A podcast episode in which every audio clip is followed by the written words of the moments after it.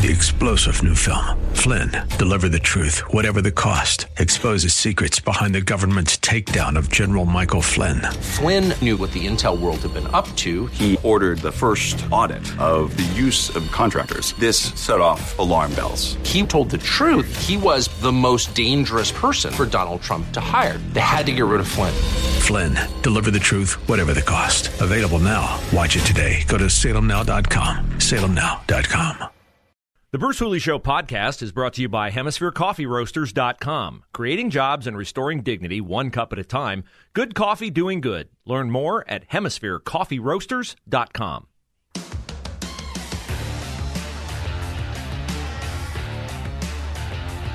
Well, the ongoing saga of how we will split up Ohio over congressional maps may be nearing its end. Uh, Ohio Republicans have approved a new four year congressional map, and the Democrats don't like it. Oh, I know. You're shocked. I'm shocked too. Uh, this is interesting. The Democrats' objection to the legislative maps drawn in the state of Ohio is that you're not drawing the maps, you're not divvying up the state in such a way that enough Democrats will get elected.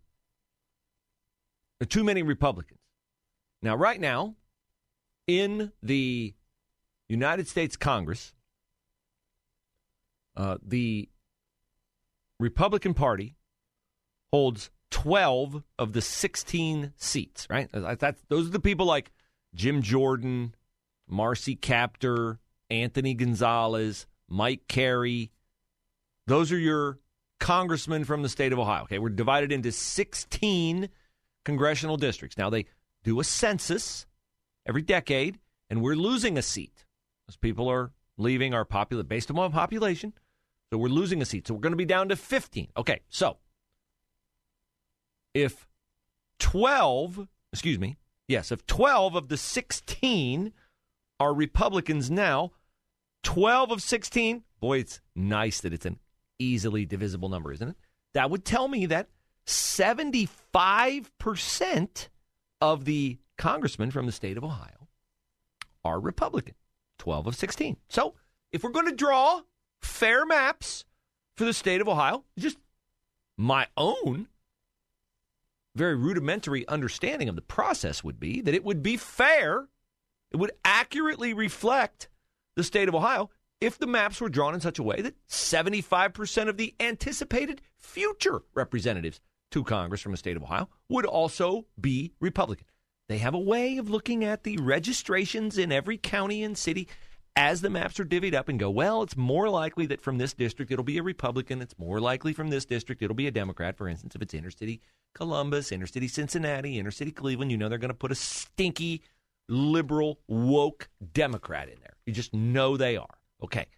But if it's out in the rural areas, it's going to be a Republican most likely because that's where the hardworking people who've actually, uh, you know, seen policies that Democrats have enacted hurt them, they like Republican policy. They like lower taxes. They like less government involvement. Okay. So, also, the academic elites tend to like to live in the city. The common folk, like me, like to live out where we have a little space. Don't really want to be able to stick my hand out the window and touch the house next to me. Don't like that. Like to have a little space between me and the neighbor. Love my neighbors. They love me. Don't want them on top of me. Don't want they don't want me on top of them. Okay. So 75% would be fair. The Democrats do not like the new maps because they uh, believe that the new maps create a division of the 15 future congressional districts that will favor Republicans. What? What are you thinking? Like 90%? 70%, 80%. The proposed changes that would be in effect for four years create a map that favors Republicans eight to seven. Eight to seven is what the Democrats want. They want an eight to seven division. Sure, they do. Sure, they want an eight to seven division. Now, come on. Like, are we so stupid that you think we're going to fall for 8 to 7? And are we so stupid that you think you can advocate for 8 to 7? What do they base this upon? They base this upon the fact that the state in a presidential election has voted 54% for Republicans and 46% for Democrats. And so, and so it should be 8 to 7. No. No. Why not? Why not? Because where do most people live in the state of Ohio in congested areas? Like if you were going to uh, throw a, if you had a blanket, you had a big old blanket, okay? I mean, like a gigantic blanket, like the biggest blanket ever, like a blanket that was, I don't know, let's say uh, three square miles. That's a big blanket. I wouldn't want to fold that with you, but let's say you have a three square mile blanket and you were going to throw that blanket over a portion of the state of Ohio, and you wanted, for some strange reason, to throw that blanket over as many people as possible. Okay? Where would you throw the blanket? Would you throw that blanket over a city? Or would you throw that blanket over a rural area? Well, you would, of course, throw it over a city, right? Okay, so most people in a concentrated area live in cities. Now, stay with me on this. So they want 54 to 46 to be an indicator of how the the presidential voting 54 to 46 should be applicable to the congressional districts. And so they, the Democrats say, we should draw districts that only give Republicans an 8 to 7 edge in Congress. 8 to 7. They want 8 of the 15 seats. Right now they have 4 of the 16. They want to draw the maps such that their congressional delegation doubles. Doubles when they are in the distinct minority in the state of Ohio. Now, am I wrong on this? No. Who's always complaining about gerrymandering, about the contrived geographical makeup of the districts? Oh, look at this gerrymandered map. You got a corner of one county and half another county, and then it snakes around and it grabs like 40% of another county, and then it dipsy doos over here. And the, the Democrats are always the one complaining about that. Well, in order to not have gerrymandered maps, it is inevitable that you are going to have to place large portions of cities in the same district. But, but if they do that, which is the way the Republicans want to do it, then all the Democratic voters are going to be in the same district. And that will result in what? Not enough Democrats to suit Democrats' desires being elected to Congress. They are mad because Cleveland is divided into two congressional districts. They want it divided into three. Why do they want it divided into three? So they can inject more of their stinky Democratic voters into places like Wayne County, Holmes County, places like that, or rural counties that are decidedly Republican districts. They want to cancel out with people who live and have the same kinds of agendas in the inner city, they want to borrow, they want to borrow instead of winning their congressional district in Cleveland by 80%, instead of winning their Columbus district by 65%, they want to win their districts by 55% and take the overflow voters they don't need to win those districts and put them in a rural district to dilute the actual legislative allegiances of the people who live in that area. They want to game the system and make it so that the representative of that congressional district really does not represent the actual viewpoints of the voters in that district. That is what they are trying to do. This is such transparent nonsense from the Democrats in the Ohio General Assembly, and I would add the Democrats on the Ohio Supreme Court, including the Chief Justice, Maureen O'Connor, who is theoretically a Republican. And they're also mad that Summit County is no longer divided. Well, Summit County is Akron and Canton. They want it divided. Why should it be divided? That's just, I mean, and I don't understand why. I look, I, I'm not an expert in this stuff. Honestly, these maps bore me. I think it's like such idiotic minutia, and I'm I'm frustrated with Republicans in the state of Ohio who don't point this out because again, I'm, I don't geek out on this stuff, but I point out the lies the Democrats are saying because it's so easy to point them out. Where are our state legislators on this? Calling a press conference to say, this is nonsense. This is, here's what they, bring out the clips of them ripping on gerrymandering.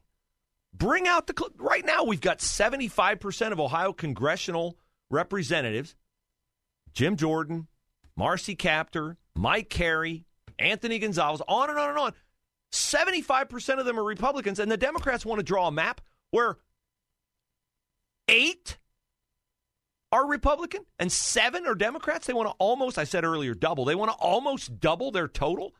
That's garbage. And anybody with a functioning brain can realize that it's garbage. And ultimately, like, what this comes down to is they never, ever stop lying. They never stop lying. This whole falderall over the congressional maps is built on a lie by Democrats. And why do they lie? Why does anyone lie? Because you only lie when you don't have the truth on your side, when you don't have the facts on your side. If you have the facts on your side, why would you ever resort to lying? Why would you ever give someone the ammunition to denigrate your argument, to disarm your viewpoint. You wouldn't. If you have the truth on your side, if your case is irrefutable, you go with that. But if you don't have that on your side, all you do is lie.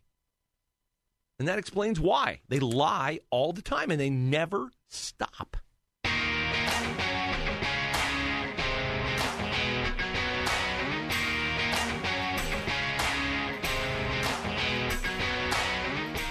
So, to begin the show, I outlined my less than flattering reaction to seeing a apparently healthy American male, aged approximately 25 years old, get out of his car today in the nice, crisp morning air of North Columbus wearing a mask. And I just liken the mask use among people who have no apparent underlying health conditions at this juncture of COVID to a child who has uh, long outgrown the age at which they should be sucking on a binky to pacify their anxiety, and yet they are still sucking on the binky. The cloth mask is the binky of the chronically fearful. And I apparently am not the only one who is out of patience with the people who continue to wear masks. Here's hopefully the next president of the United States, Ron DeSantis, Florida governor, walking up to a group of students standing in behind a podium where he's going to talk about some education initiative, and uh, they're wearing masks. And Ron DeSantis, uh, well, he's not having it. You do not have to wear those masks. I mean, please take them off. Honestly, it's not doing anything, and we got to stop with this COVID theater. So if you want to wear it, fine, but this is a, this is ridiculous. Did you notice what he said? You do not have to wear those masks. It's not doing anything. Here it is again. You do not have to wear those masks. I mean, please take them off. Honestly, it's not doing anything, and we got to stop with this COVID theater. So if you want to wear it, fine, but this is a, this is ridiculous. Please, he said, take them off. If you want to wear it, it's fine. If you want to wear it, it's fine. At no point did he say, I'm ordering you to take those masks off. But of course, but of course, we have to have the one kid whose mom takes umbrage. I'm responsible for him, and I told him to wear that mask. And Governor DeSantis, and he's looking at this adult authority and, and is telling him, "Oh, you didn't have to wear the mask." What was your reaction when you heard the governor tell you and your classmates remove your masks? Um, a bit of surprise and shock. More of okay, this authority, author, this authority figure is asking me to do something that I know is probably going to end up being controversial. So I took. Okay, so I get it. Like, look, if the mom tells the son to wear the mask, I will accede to the authority of the mom. I will totally accede to the authority of the mom. So, what we have here, ladies and gentlemen, is a parent whose authority on a matter of their child's behavior in a school has ultimate authority over the viewpoint kindly expressed by the governor of the state of Ohio, uh, state of Florida. So it's interesting to me that in this instance, on this issue related to a student's behavior at a school, the parent has the ultimate authority. And yet, if a parent wants to exercise their authority when it comes to a teacher telling a student they have to read a certain book that the parent deems pornographic, or if the parent does not want their student to have to use a restroom where other students of a different biological sex are using the same bathroom, then the parent's viewpoint is completely irrelevant and should be discounted and is in fact labeled hateful and should be discarded and ignored by people, not the governor of the state where that school is located, but by the teachers in that school who are not elected officials, who do not have the veracity of the state behind them as someone who the electorate has placed in a position of power. See, mom, if, if the mom wants the kid to wear the mask in school, I'm fine with that. Let the mom have that authority. The mom should have that authority. But the parents should have the authority on all this kinds of st- all stuff related to school. And the teachers don't want to give you that. And the teachers' unions don't want to give you that. And the administrators like Paul Imhoff in Upper Arlington and John Marschhausen in Dublin. They don't want to give and Melissa Soderberg at Columbus Academy. They don't want to give you that and they will fight you tooth and nail for that. Now I ask you, what is more damaging to this young man's future prospects? The fact that a governor of the state says you don't have to wear that mask. I don't think it does any good. It's political theater. Please take it off. But if you want to wear it, you can. Is that a greater threat to this kid? Or is a teacher bogarting their way into a student's private thoughts and uh, uncertainty about their sexuality at ages far younger than this kid who looks every bit of 16 or 17 or 18? Elementary school students, what's more dangerous? Telling this, if not adult already, soon to be adult young man, that please take your mask off. I don't think it does any good, but if you want to wear it, you can wear it. Is that more dangerous to this kid? Or is it more dangerous to tell a elementary age student, "Oh, you like you like playing with trucks?" I think I, I, I think you're not a girl. I think you're a boy. Oh, you don't like playing sports? You know, I, I don't think you're a boy. I, I think you're a girl. It's just another instance where leftist ideology makes absolutely no sense. No sense at all. And we need to point out these instances of hypocrisy. It can ruin your day. Your car is stuck in the garage because your garage door has a broken spring. And on top of that, everyone you call wants to charge.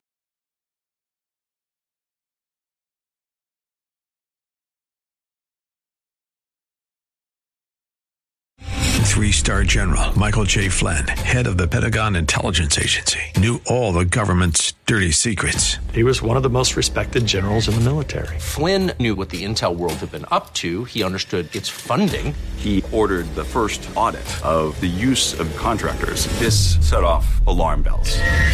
The explosive new documentary, Flynn, Deliver the Truth, Whatever the Cost, uncovers the facts behind this scandal. Flynn told the truth. He was the most dangerous person for Donald Trump to hire. I find out the worst enemy that I'm going to face in my life is right here in America. They took my assessment and they wanted me to change it. And I was like, I'm not changing it. They had to get rid of Flynn.